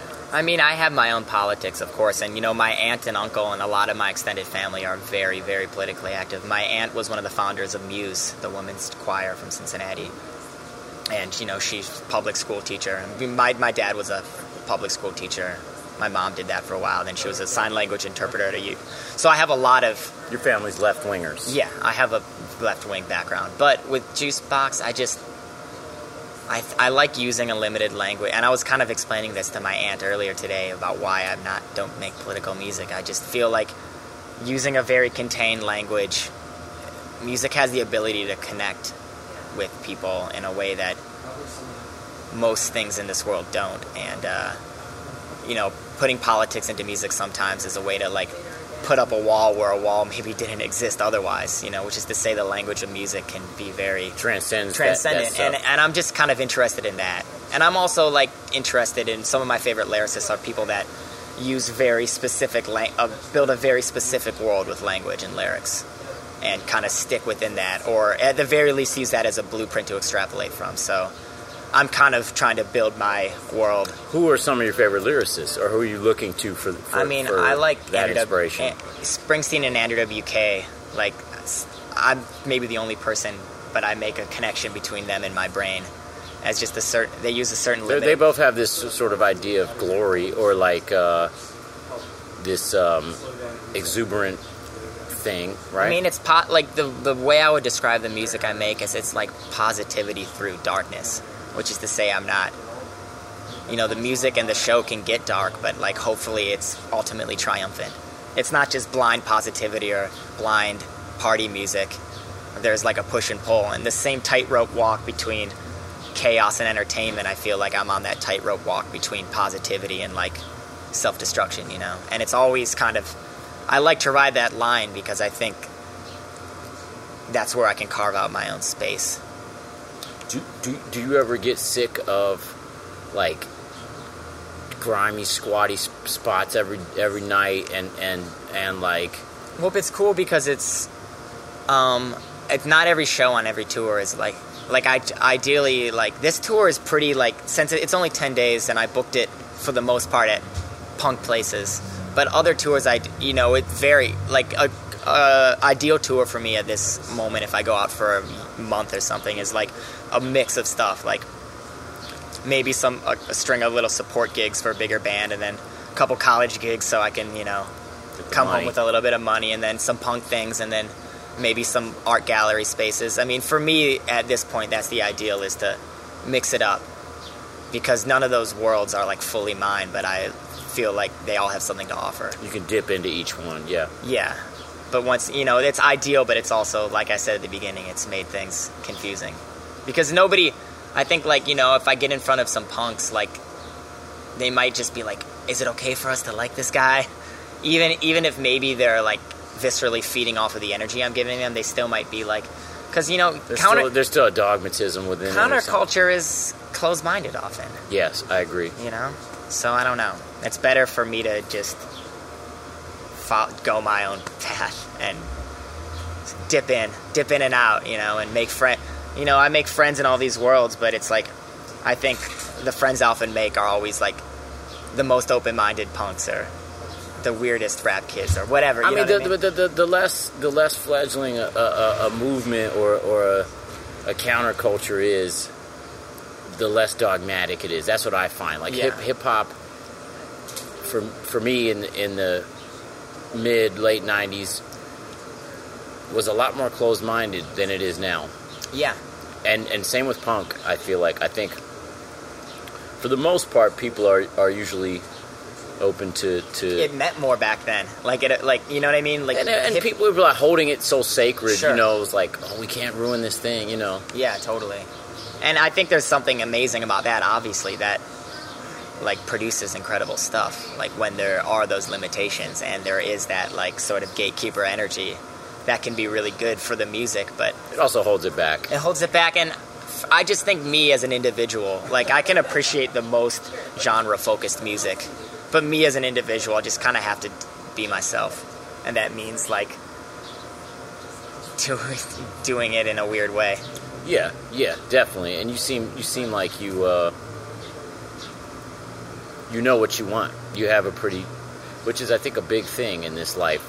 You you seem to have a, a an understanding of, of, of who you are and and where you want to go. Yeah, and it's taken a long time to. I don't know if I have that full understanding yet, but I think even to get to this point, it's taken a lot of trial and error. And I've come to accept, sort of recently, that if something would have happened for me differently when I was 22 or 23, ultimately, it probably wouldn't have been good. Like I like have to. if you would have blown up, you mean? Yeah, because I don't think I would have been ready for it, and I don't think I actually. It's taken me this much time to just figure out how to make the music I want to make. Maybe if I would have gotten some sort of weird shot, then I would have blown it. I don't know. Or maybe this is just me trying to be positive. But you know, I don't know. I just try not to look back in that way anymore because it's not really constructive. But also, like, yeah, I think the music I'm making now is a result of experience in some ways. Do you feel like you get ideas and energy through your interactions with other people, or, or is it more something that, that sort of you think of in those quiet moments? I think it's it's less about like I think there has definitely been things where I'm always reacting against whatever community I'm a part of. So it's like I'm playing a noise show, I'm gonna play like pop music. You know, I'm playing a dance show, now I have a band. So I don't I don't like I think it's really about those YouTube deep dives or just like a lot of fandom and that kind of sparks. If something inspires me so deeply, What What are you saying? You you saying I just you like- alone at home? Yeah, I'm just a student of the game in some ways, and like I, uh, you know, listening to records and reading about stuff, and that's more important to me than like seeing a band and being like, I want to do that. You know, it's never been about that. Even like seeing bands that, like, just because I like, Which just because I went and saw like some noise band that blew my mind, my reaction wasn't, I'm gonna start a noise band. If that makes sense. But you do feel like your your other consumption, like reading and listening to music at home, does influence what you want to do with your with your stuff. Yeah, totally. It's more, but it's more about looking backwards. It's not. It's. I've never. I'm never like ultra influenced by what's actually happening in culture in the moment. I might like it, but it's never. My reaction is to not like. I don't want to do exactly what's. I have some. Atti- I have some like reactionary attitude against the zeitgeist often, which isn't to say that I don't like that stuff. I find a lot of value in it, but I don't necessarily want to do it myself.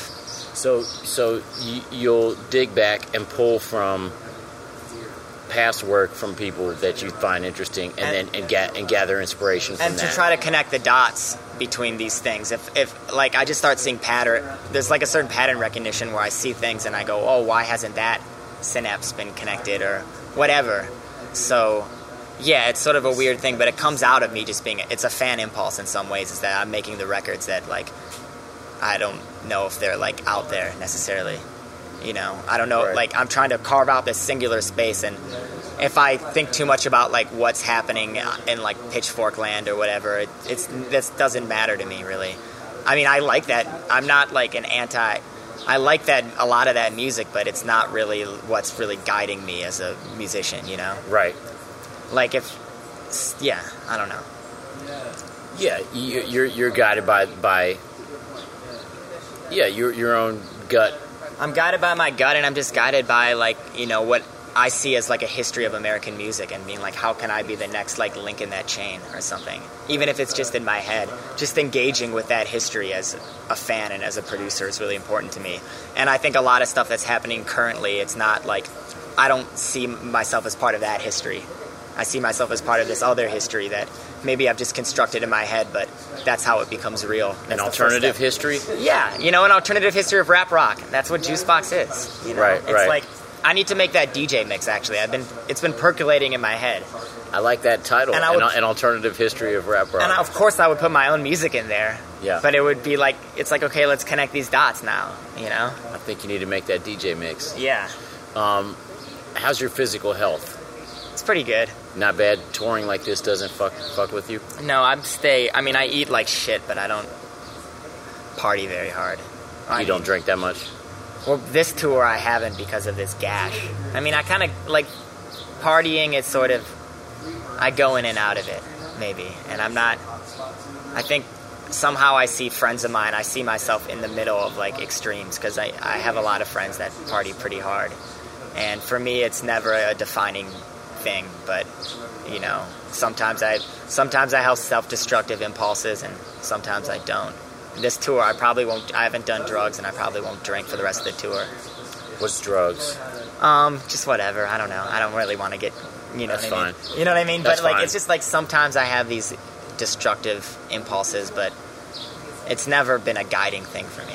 Do you have a girlfriend? No, Do you, do you ever have girlfriends or not really? I've had some girlfriends.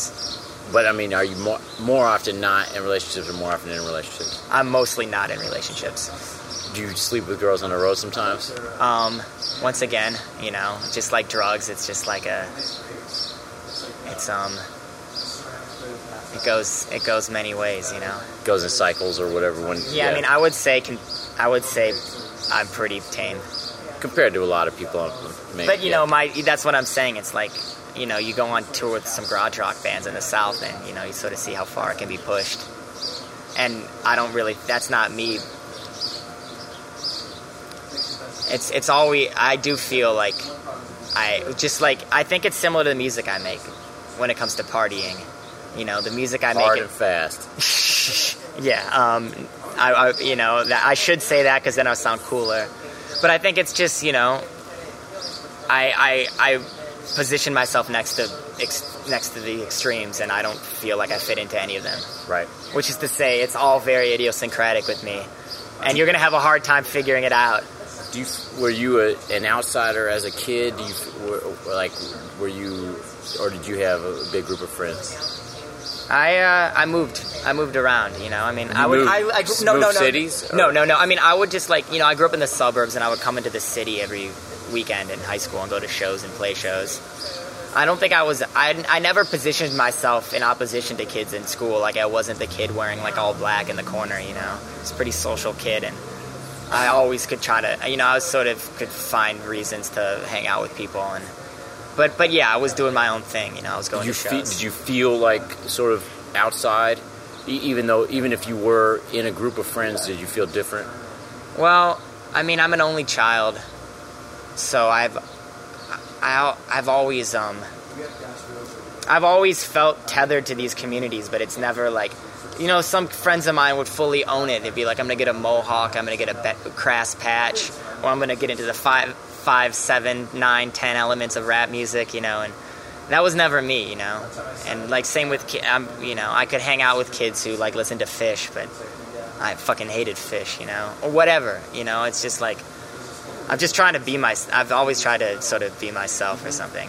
Not know? not bound by by these these uh, notions. Of, I mean, that's what Juice. When you think about what Juiceboxxx really was, it was just like uh, this kid at punk shows, like rapping. you say was. Just you mean back then? Yeah, back then, back when I was like 15, it was like that was like if that was like such an obvious expression of some sort of like individuality to be the one kid who like there's some hardcore show and there's seven political screamo bands playing and then in the middle of that I go on and I wearing a jumpsuit and like rolling around on the floor over like pre-recorded rap beats, you know. Right. Pretty much sums it up, I guess, you know. Yeah. I don't know. But it was never like but yeah, those kids were my friends though. I just didn't want to make music like them. Right. know? Right. What's what's uh? it- We'll close it up in a sec, but but I'm I'm just wondering what what you have in front of you. What are you looking towards? Um, doing, or what, what what do you hope to achieve? just making more music and performing and putting doing just more of the same pretty much i mean i just feel like i'm building infrastructure with this label and you know of course do i think about quitting every day yeah absolutely you know like You go through a distributor and stuff like that? And no not yet. no and i mean i've put out records that have and like this record you know a small label from la called vinyl international is doing the vinyl they put out like all the early ariel pink records and i've you know i've put out records on like seven different small labels but it's like at this point like I started Thunder Zone because I just wanted to take things into my own hands and like I um I'm just, Thunder Zone. Yeah. Take things into your own Yeah. hands. Yeah. Yeah. that's gonna be the new yeah, I'm gonna sample that and you know but yeah I mean it's just about I mean the the the, the dream is for like Thunder Zone to just uh continue I mean I'm open to working with other people but at this point I'm kind of I'm working on building this world I think that makes sense these days to have your own, like, you know, I just talked to Sage last week, Sage Yeah, Francis. He's got his own thing. He puts his stuff out on Strange Famous. You know, I mean, it makes sense nowadays to to uh, have your own thing, not have any kind of bloatedness. You know, have streamline things. Yeah, it, it's good, and it's also just allows me to, you know, kind of be a curator and put out stuff for my friends and put out stuff that I find is interesting, like the Doug Pound tape or whatever. So it allows me to. I think that gives context to the music I make too. Yeah. So it's exciting. It's exciting to just be able to work on different levels. I guess, you know. Yeah. Anything else that we that we missed? I mean, long long conversation, but I, I feel like I don't still don't know you well as well as I'd like to. There's, there's a lot of there a lot of avenues we haven't taken. Anything else that I that glaringly missed? I don't know. Probably it's fine though. you know. Well, what about just uh, lastly?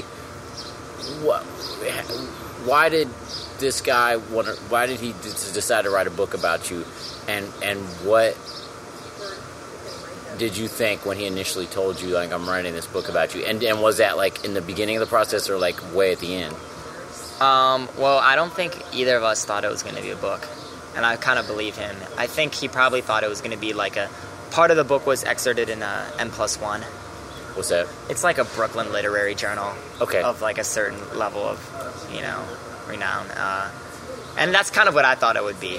I thought it would be in some literary journal or maybe on some like, like Leon's like he's he's he's an accomplished writer, so I assumed he would find a good outlet for a piece of long form journalism, pretty much. And that happened, but then I think He expanded it. well, but I think that for for whatever reason, it just it sparked something in, in him, and he kept writing. And it's a it's a short book. It's like 200 pages and liberally spaced.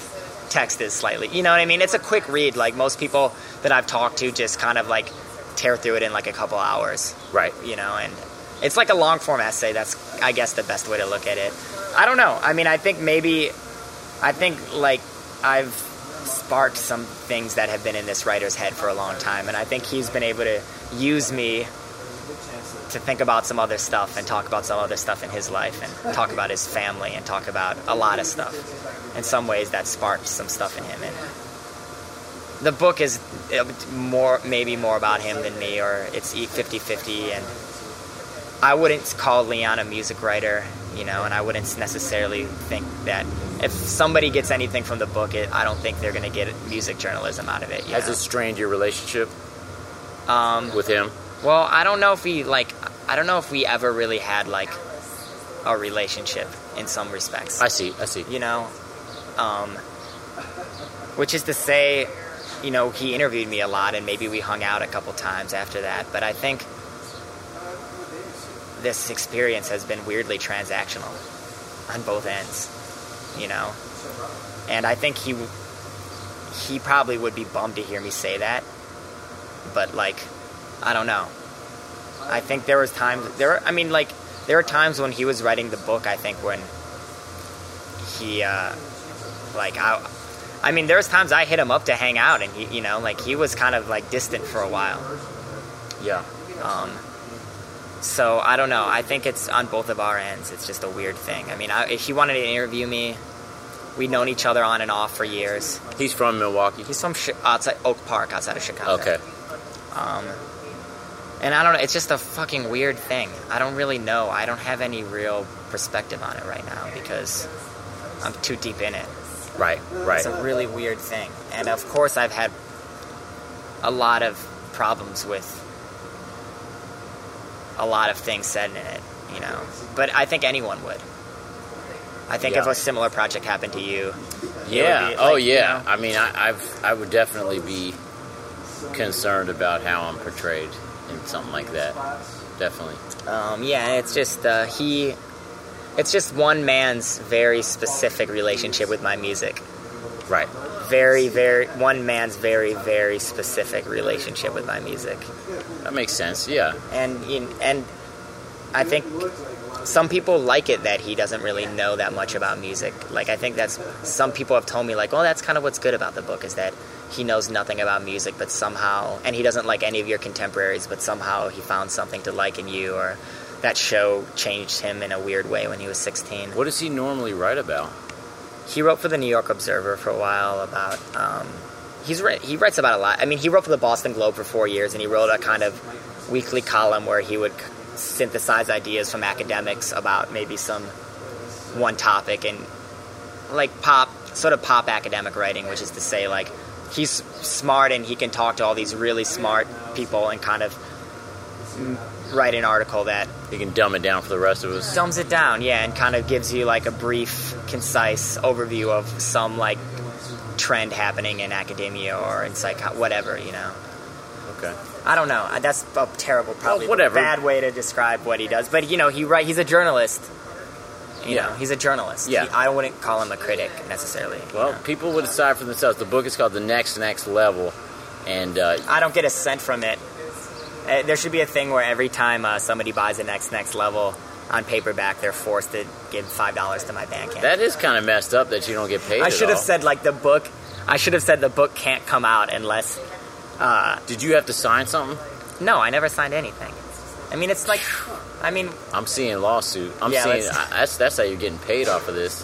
yeah. Well, you know, when I make my life story into a Hallmark movie of the week, where uh, you know, what, the guy who's the who's the um, Savage brother from Boy Meets World, Fred Savage. Fred Savage is gonna play me. He's a little older, older than me, but it will work out. Well, I, I hope that it that it somehow helps things in your Well, it's just in your life a little weird. bit. It's just another weird thing that has happened in my weird life, you know.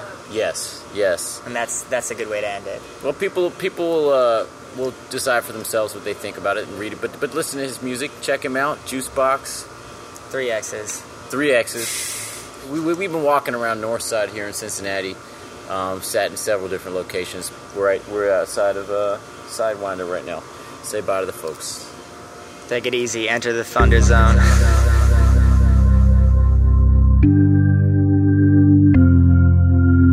Yes, y'all. You know what it is, the Wandering Wolf. And uh, it's my pleasure to bring these to you. Thank you for listening. Uh, go to the wanderingwolfpodcast.com. If you like it, donate. Um, or, or buy a t shirt on there, or buy uh, a mixtape. Uh, you know, support. Support. I do have some, some upcoming interviews that I want to get that are plane rides away. And I'd like to be able to just go do it somebody somebody give me some advice about getting on that one thing where people can kind of donate on a regular basis what is that called you tell me i can't remember what that's called that people are on not kickstarter and not the other one but but it's something like specifically for like ongoing projects all right i'm gonna let you guys get to what you get into you and i'm gonna get to my day uh, you know, working on these these uh, these voice memo bits and, and uh, putting forging some some tunes out of those. So you guys take care. See you next week. Keep wandering.